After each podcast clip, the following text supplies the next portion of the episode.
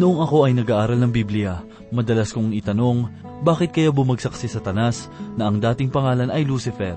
Ano ang dahilan kung bakit nagkaroon ng paghihimagsik ang ilang mga anghel sa Diyos? Isang kasagutan ng ating matatagpuan sa ika-anim na talata ng liham ni Judas. Ito po ang mensaheng ating pagbubulay-bulayan sa oras na ito dito lamang po sa ating programang Ang Paglalakbay.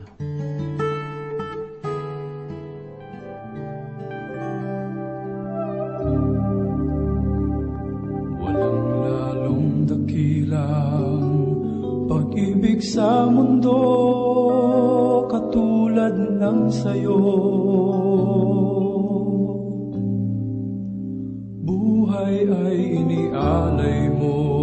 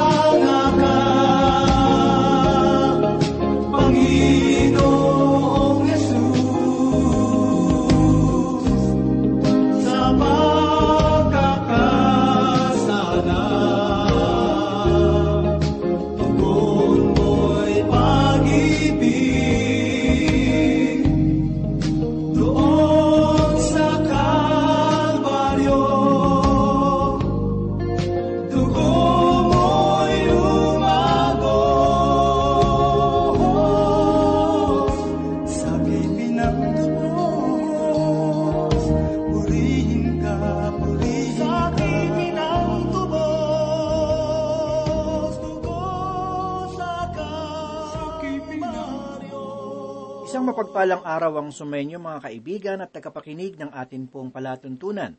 Nawa ay nasa mabuti kayong kalagayan at nakahandang pagpalain ng Diyos. Ako po si Pastor Dan Abangco. Samahan po ninyo ako at tayo ay matuto sa banal na salita ng Diyos. Ang paghihimagsik sang ayon sa isang dalubhasang manunulat ay paglaban sa kapamahalaan, pagtanggi sa kanyang mga saligang batas, at isang pagsuway.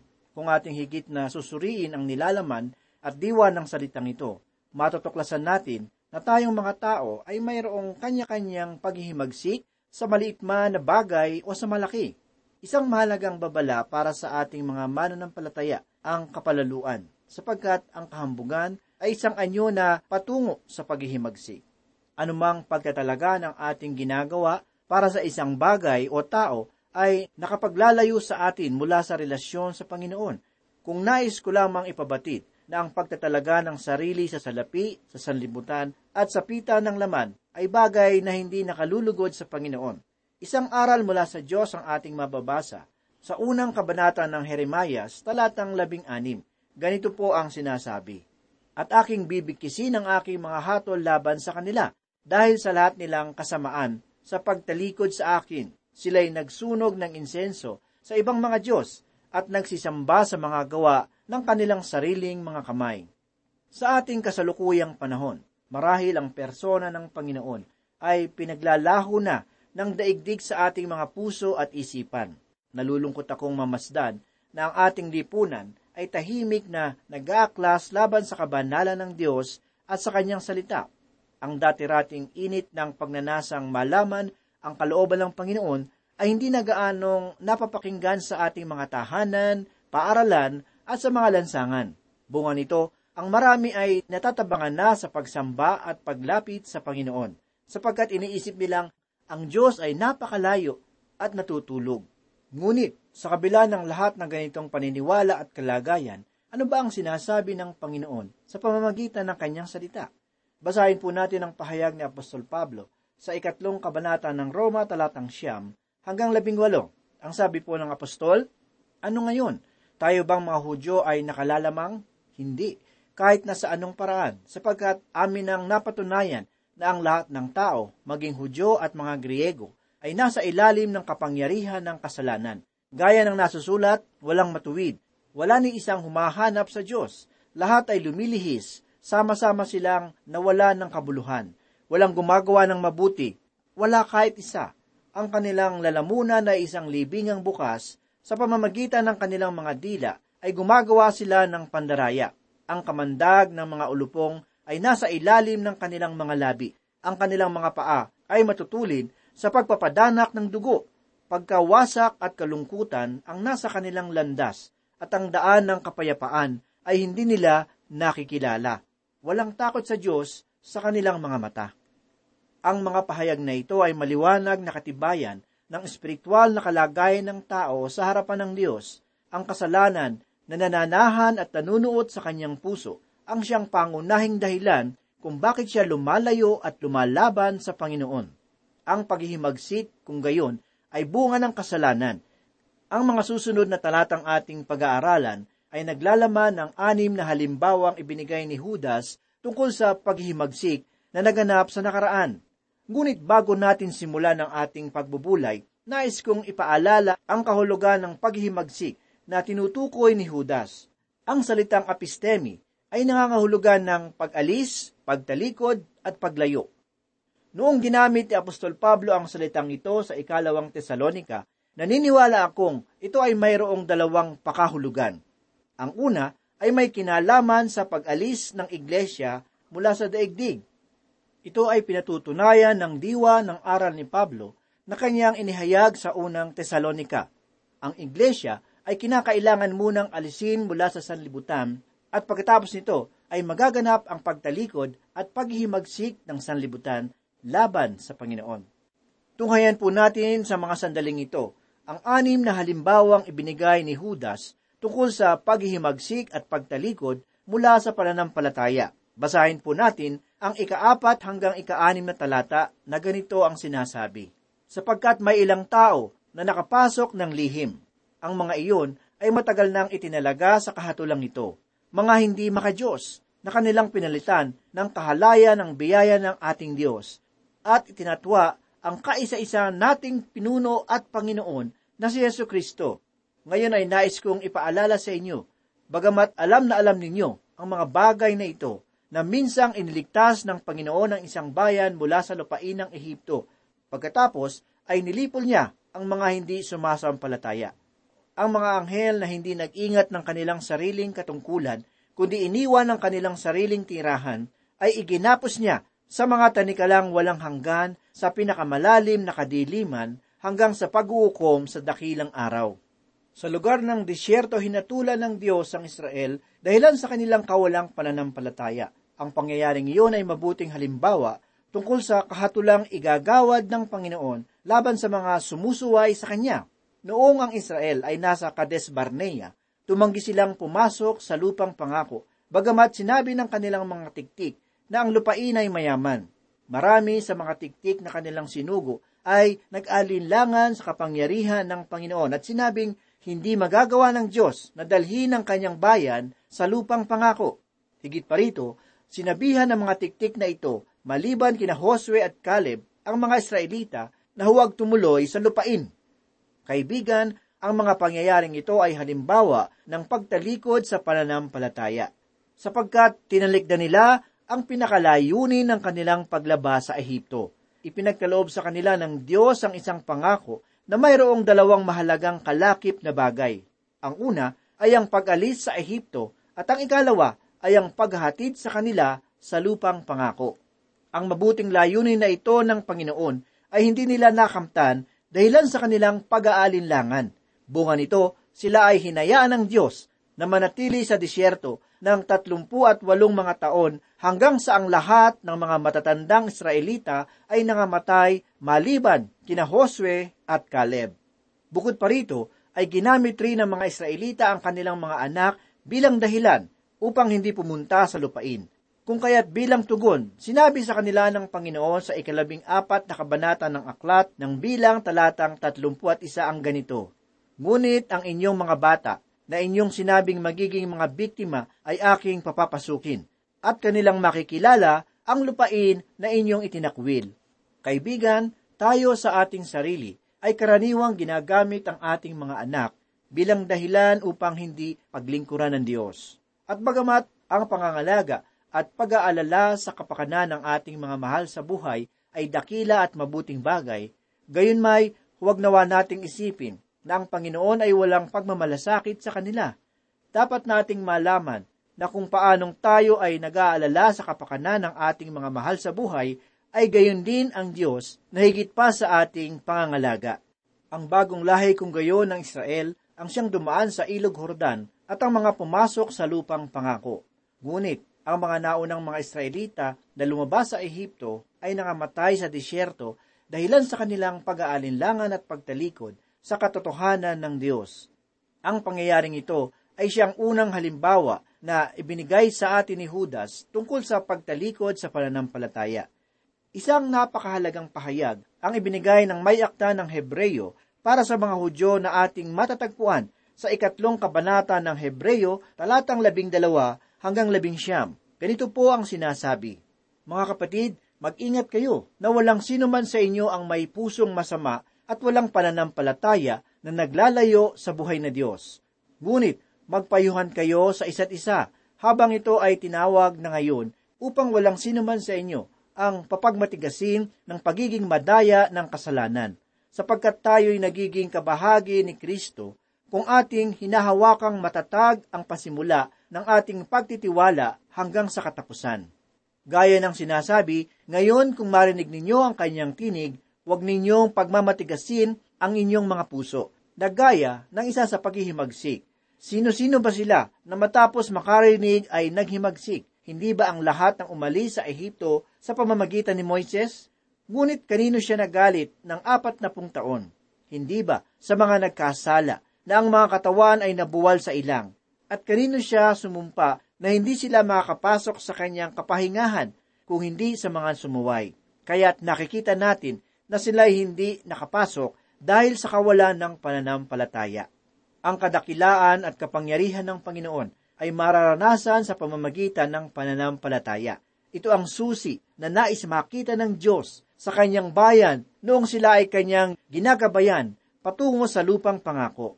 Sa ngayon sa talata, ang puso ng isang tao ay dapat niyang bantayan laban sa anumang pag-aalinlangan sa sinabi ng Panginoon. Niliwanag ng mayakda ng Hebreyo na ang naglalayo sa tao mula sa Diyos ay walang iba kundi ang kanyang pag-aalinlangan. Ang ugat ng suliranin ay nasa ating mga puso. Ang ating pag-aalinlangan sa Diyos ang dahilan kung bakit tayo ay nasa sadlak sa kapahamakan. Hindi natin pinapahalagahan ang kalooban na ng banal na kasulatan upang tayo ay turuan na mamuhay dito sa daigdig sang-ayon sa naisin ng Panginoon. Kaibigan, ang pananampalataya ay napakahalagang tugon na ibig makita ng Diyos mula sa tao. Tungkol sa kasalukuyang panahon ng biyaya, dapat nating maunawaan na mabuti na ang kaligtasan ay hindi sa pamamagitan ng gawa ng kautusan. Ibig sabihin, hindi natin kinakailangan na magpakabanal sa ating sarili upang tayo ay maligtas, sapagkat wala naman tayong maihaharap na karapat dapat sa Panginoon mula sa ating sarili. Kay sarap limiin ang sinabi ni Apostol Pablo sa ikalawang kabanata ng kanyang liham sa mga taga-Epeso, talatang walo at siyam. Ganito po ang sinasabi, sapagkat sa biyaya kayo'y naligtas sa pamamagitan ng pananampalataya, at ito hindi sa pamamagitan ng inyong sarili, ito'y kaloob ng Diyos, hindi sa pamamagitan ng mga gawa, upang ang sinuman ay huwag magmalaki. Sang-ayon sa talata, ang biyaya na tinutukoy ni Pablo ay yaong galing sa Diyos na nakakamit sa pamamagitan ng pananampalataya.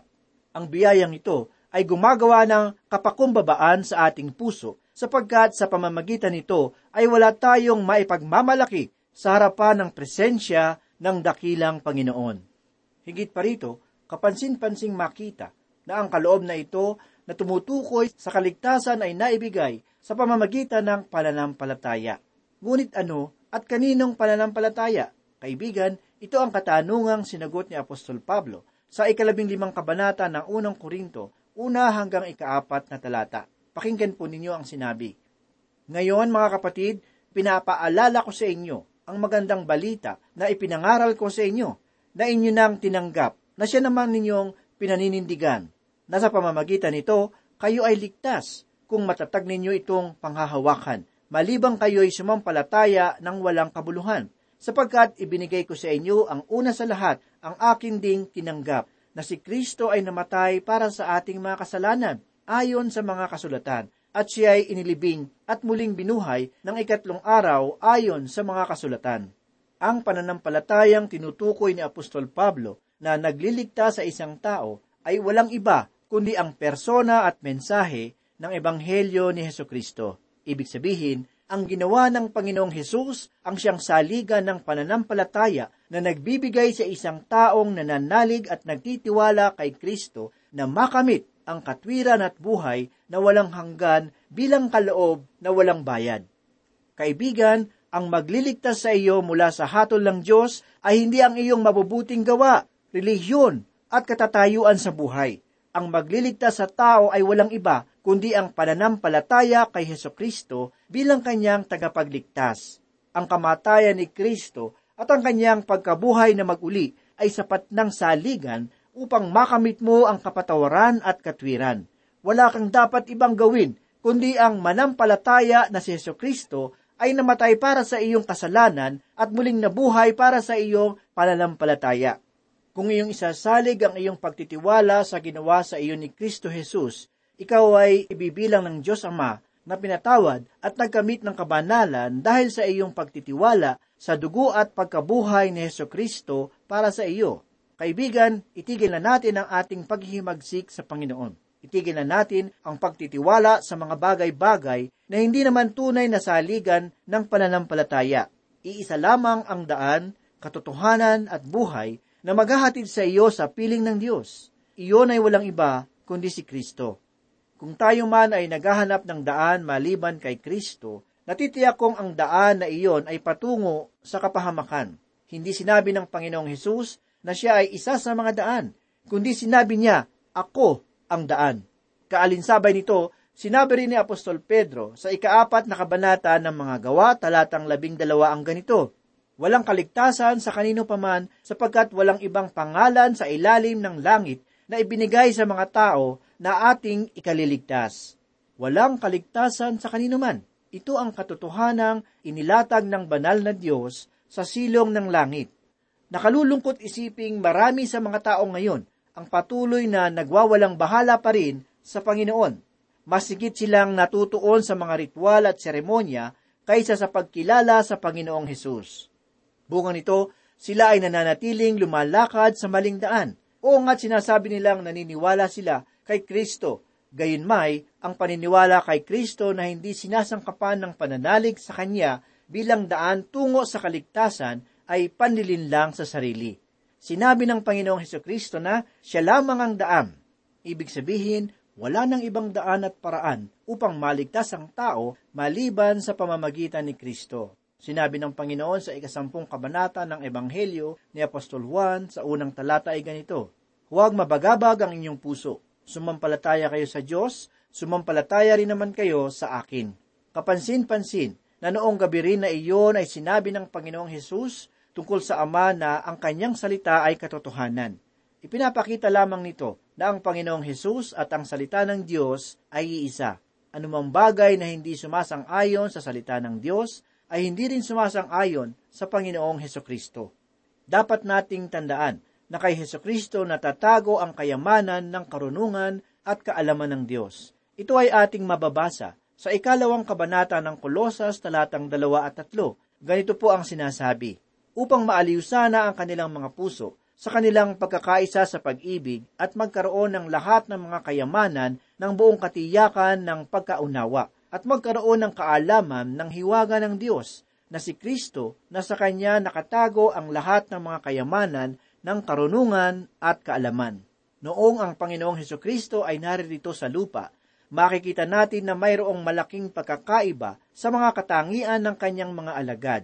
Si Thomas, isa sa labing dalawang alagad, ay tinaguriang ang mapag-alinlangan. Ang katanungan ni Tomas tungkol kay Kristo ay katanungan rin ng ating mga puso. Sinabi ng Panginoong Hesus, siya lamang ang daan. Hindi ba't pakaminsan ay nagugulumihana ng ating kalooban sa tuwing iniisip natin ang ating patutunguhan sa buhay? Lalo't higit marahil kung ano ang ating kahihinatnan kung tayo na ay mamamatay. May iba naman sa ating mga kababayan ang nagkakaroon ng malaking pag-aalinlangan sa Diyos sa tuwing sila ay lumalapit sa Kanya. Iniisip ng marami na ang kabanalan ng Diyos ay tulad ng apoy na sumusunog sa kanilang mga buhay. Nangingimi silang lumapit dahil nga bulong ng kasalanan at konsensya sa kanilang kalooban.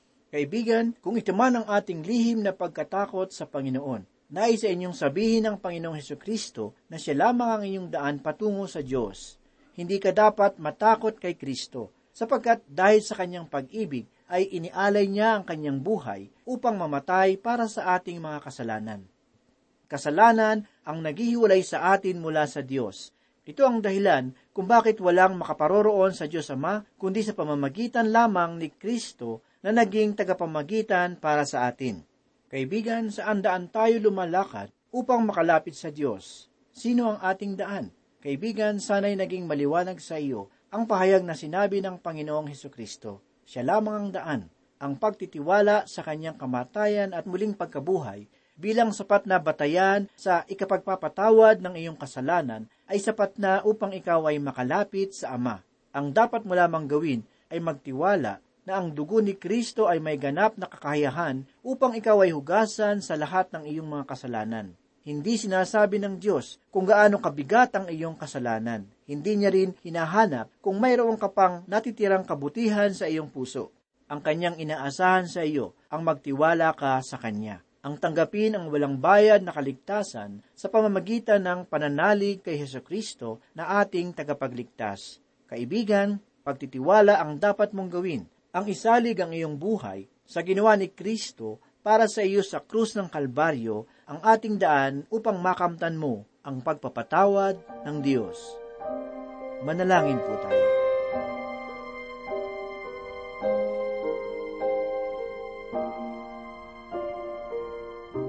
Panginoon, salamat po sa sandaling ito na muli kaming nakapag-aral ng iyong mga salita. Salamat, Panginoon, sa katotohanang ikaw lamang ang tanging daan upang kami ay mapatawad sa mga kasalanan at magkaroon ng buhay na walang hanggan. Nais naming italaga ang aming buhay sa iyo upang ito ay maipamuhay namin ng naaayon sa iyong kalooban. Gawin mo kaming ilaw at asin sa sanlibutan upang makita ng iba ang iyong kalwalhatian sa aming mga buhay. Maraming salamat sa sandaling ito. Patuloy mo pong palakasin at patibayin ang aming pananampalataya. Ito po ang aming samot dalangin sa pangalan ni Jesus. Amen.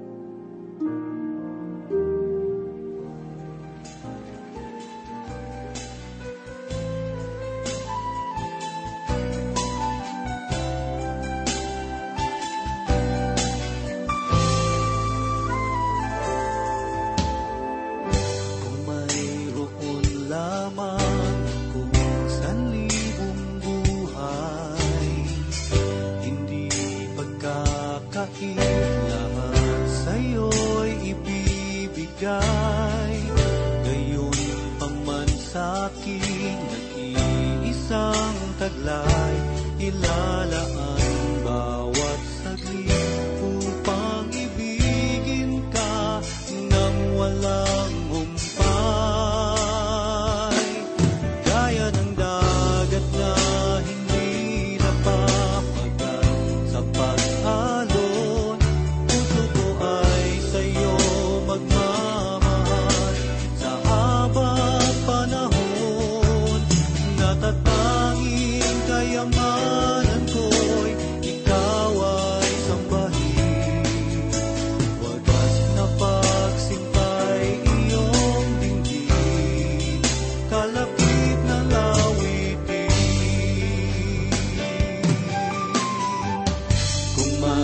mayroon lamang akong sanlibong buhay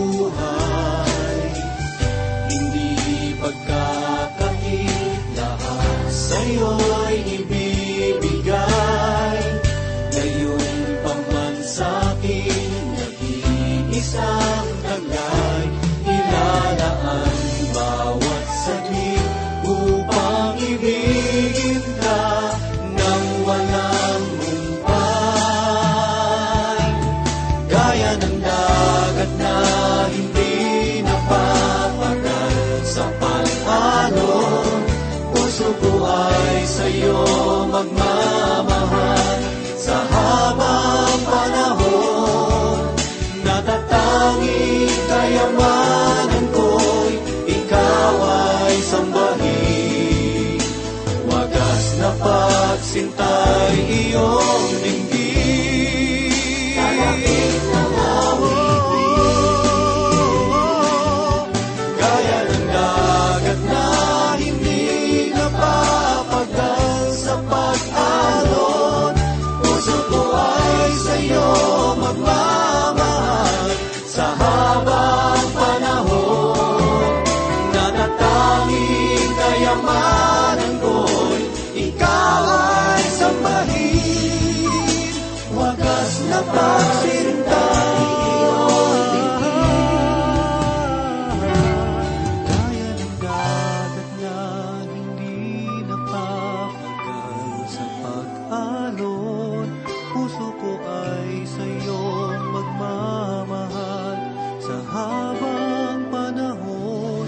Ayah.